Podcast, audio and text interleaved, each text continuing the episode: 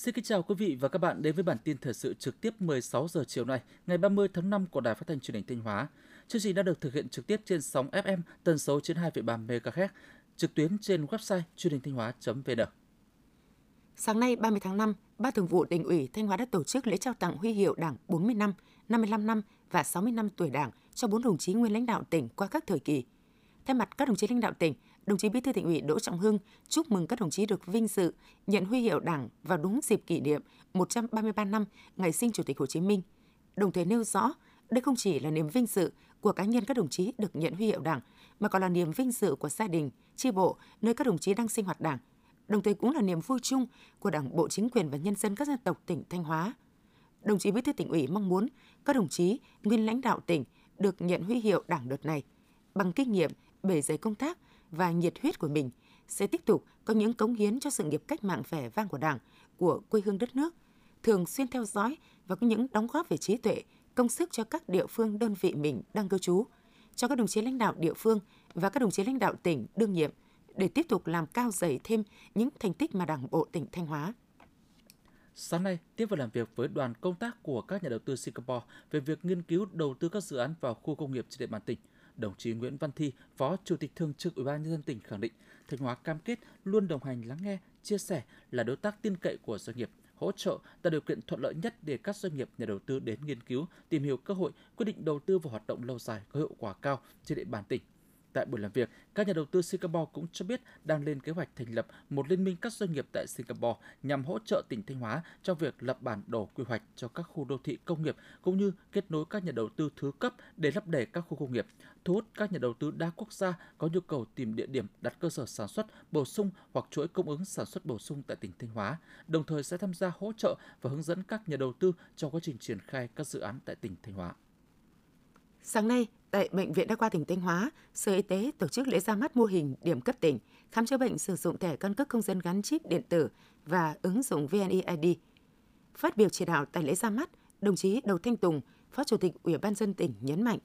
việc triển khai sử dụng căn cước công dân gắn chip để khám chữa bệnh bảo hiểm y tế là một bước tiến lớn trong việc cải cách thủ tục hành chính. Do đó, việc triển khai mô hình điểm khám chữa bệnh sử dụng thẻ căn cước công dân gắn chip điện tử và ứng dụng VNeID phải được thực hiện có chiều sâu, tạo sức lan tỏa lớn, phát huy hiệu quả thiết thực, tạo điều kiện cho tất cả công dân trong quá trình khám chữa bệnh.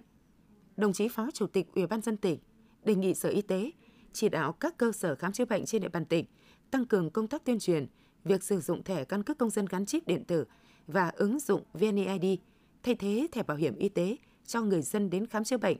tại bộ phận tiếp nhận bệnh nhân ban đầu. Năm 2003, khoa lý luận chính trị luật trường Đại học Hồng Đức tuyển sinh Đại học Luật hệ chính quy 190 chỉ tiêu cho hai mã ngành đào tạo. Trong đó, ngành luật tuyển sinh 160 chỉ tiêu, ngành luật kinh tế tuyển sinh 30 chỉ tiêu. Ngoài sử dụng kết quả kỳ thi tốt nghiệp trung học phổ thông quốc gia, thí sinh có thể nộp hồ sơ theo 4 phương thức tuyển sinh khác nhau. Thời hạn nhận hồ sơ đến hết ngày 18 tháng 7 năm 2003. Hiện nay, khoa lý luận chính trị luật trường Đại học Hồng Đức là một trong những khoa có chất lượng giáo dục hàng đầu với tỷ lệ sinh viên tốt nghiệp có việc làm đúng chuyên ngành cao, Đêm mùng 1 tháng 6 tới đây, Đài Phát thanh Truyền hình Thanh Hóa sẽ tổ chức gala sao nhí tỏa sáng 2023, món quà rực rỡ sắc màu tuổi thơ. Chương trình có sự tham gia của hàng trăm bạn nhỏ đến từ các trường mầm non, tiểu học, các trung tâm năng khiếu trên địa bàn Thanh Hóa. Đây là chương trình nghệ thuật với nội dung phong phú đa dạng, từ hát múa, nhảy đến biểu diễn nhạc cụ, uốn dẻo, trình diễn thời trang. Đặc biệt với sự xuất hiện của các quán quân, á quân, những thí sinh từng tham gia cuộc thi sao nhí tỏa sáng. Chắc chắn gala sao nhí tỏa sáng – 2023 sẽ trở thành món quà ý nghĩa dành tặng các em nhỏ nhân dịp Quốc tế thiếu nhi mùng 1 tháng 6. Tiếp theo là phần tin trong nước.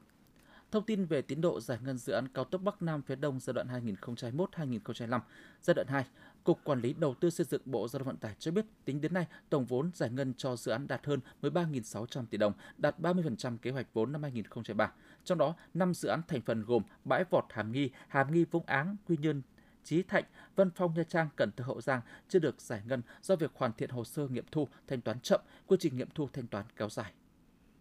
Tổng cục Thống kê vừa cho biết, tổng mức bán lẻ hàng hóa và doanh thu dịch vụ tiêu dùng tháng 5 năm 2023 ước đạt 519.000 tỷ đồng, tăng 1,5% so với tháng trước và tăng 11,5% so với cùng kỳ năm trước. Tính chung, 5 tháng đầu năm 2023, tổng mức bán lẻ hàng hóa và doanh thu dịch vụ tiêu dùng ước đạt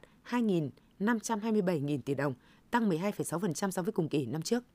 Thông tin từ Tập đoàn Dầu khí Quốc gia Việt Nam cho biết, kết quả sản xuất kinh doanh tháng 5 và 5 tháng đầu năm tiếp tục duy trì đạt tăng trưởng ấn tượng. Nổi bật là khai thác dầu thô tháng 5 đạt 0,92 triệu tấn, tăng 2,6% so với tháng 4. Khai thác dầu thô toàn tập đoàn ước đạt 4,41 triệu tấn. Trong tháng 5, tập đoàn sản xuất được 2,7 tỷ kWh, bằng 100% kế hoạch tháng. Tính chung 5 tháng, tập đoàn sản xuất đạt 10,03 tỷ kWh điện thương phẩm, vượt 1% kế hoạch 5 tháng, bằng 42,5% kế hoạch năm và tăng trưởng tới 46,6% so với cùng kỳ năm 2022. Tổng cục Du lịch Bộ Văn hóa Thể thao Du lịch cho biết, khách du lịch nội địa trong tháng 5 năm 2023 đạt 12,5 triệu lượt, trong đó có 8,3 triệu lượt du khách có lưu trú. Tổng số khách nội địa trong 5 tháng đầu năm đạt 50,5 triệu lượt. Lượng khách nội địa đang tăng do đã bước vào mùa cao điểm du lịch nội địa. Tổng thu từ khách du lịch 5 tháng đầu năm ước đạt 267,2 nghìn tỷ đồng. Theo báo cáo về tình hình việc làm của sinh viên giai đoạn 2018-2021 của Bộ Giáo dục và Đào tạo, trừ năm 2019, tỷ lệ sinh viên có việc làm sau 12 tháng tốt nghiệp trong giai đoạn này luôn trên 90%. Trong 22 lĩnh vực đào tạo, môi trường và bảo vệ môi trường dẫn đầu về tỷ lệ sinh viên có việc làm trong năm 2021, xếp sau đó lần lượt là nông lâm thủy sản, nghệ thuật. Theo thông tin từ Ban tổ chức Olympic tin học châu Á Thái Bình Dương năm 2023, tất cả 6 học sinh của đội tuyển Việt Nam tham dự kỳ thi đều đạt huy chương. Kỳ thi Olympic tin học châu Á Thái Bình Dương năm 2023 được tổ chức theo hình thức trực tuyến với 1.471 thí sinh thuộc 36 nước và vùng lãnh thổ tham gia. Trung Quốc là nước đăng cai. Đội tuyển quốc gia Việt Nam có 15 thí sinh tham dự và thi trực tuyến tại trường Đại học Công nghệ Đại học Quốc gia Hà Nội ngày 20 tháng 5 năm 2023. Kết quả, cả 6 thí sinh tham gia xét giải của đội tuyển Việt Nam đều đoạt huy chương, gồm 4 huy chương bạc và 2 huy chương đồng. Theo cách sắp xếp huy chương của giải, đội tuyển quốc gia Việt Nam đứng thứ 9. Ngày 30 tháng 5, chợ công nghệ và thiết bị chuyển đổi số trong quản lý đào tạo chuyên ngành giáo dục Thành phố Hồ Chí Minh năm 2023 chính thức khai mạc tại sàn giao dịch công nghệ Techmark Daily, Sở Khoa Công nghệ. Chợ công nghệ và thiết bị chuyển đổi số trong lĩnh vực giáo dục năm 2023 quy tụ hơn 100 công nghệ thiết bị trong và ngoài nước của 50 viện trường doanh nghiệp tham gia quảng bá xúc tiến chuyển giao. Đây là những giải pháp công nghệ tiên tiến tạo môi trường giáo dục linh động, tăng tính tương tác và trải nghiệm thực tế, nâng cao chất lượng và hiệu quả đào tạo.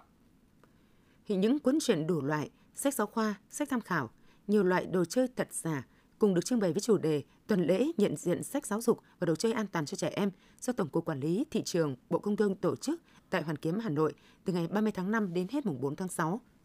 Phòng trưng bày được chia thành hai khu vực với trên 1.000 sản phẩm đồ chơi trẻ em, sách giáo dục, sách bài tập, sách bổ trợ của một số đơn vị. Mỗi sản phẩm trưng bày đều có đối chứng thật giả để giúp người tiêu dùng dễ dàng so sánh, nhận diện, tránh mua phải sản phẩm không đảm bảo chất lượng, không an toàn với sức khỏe.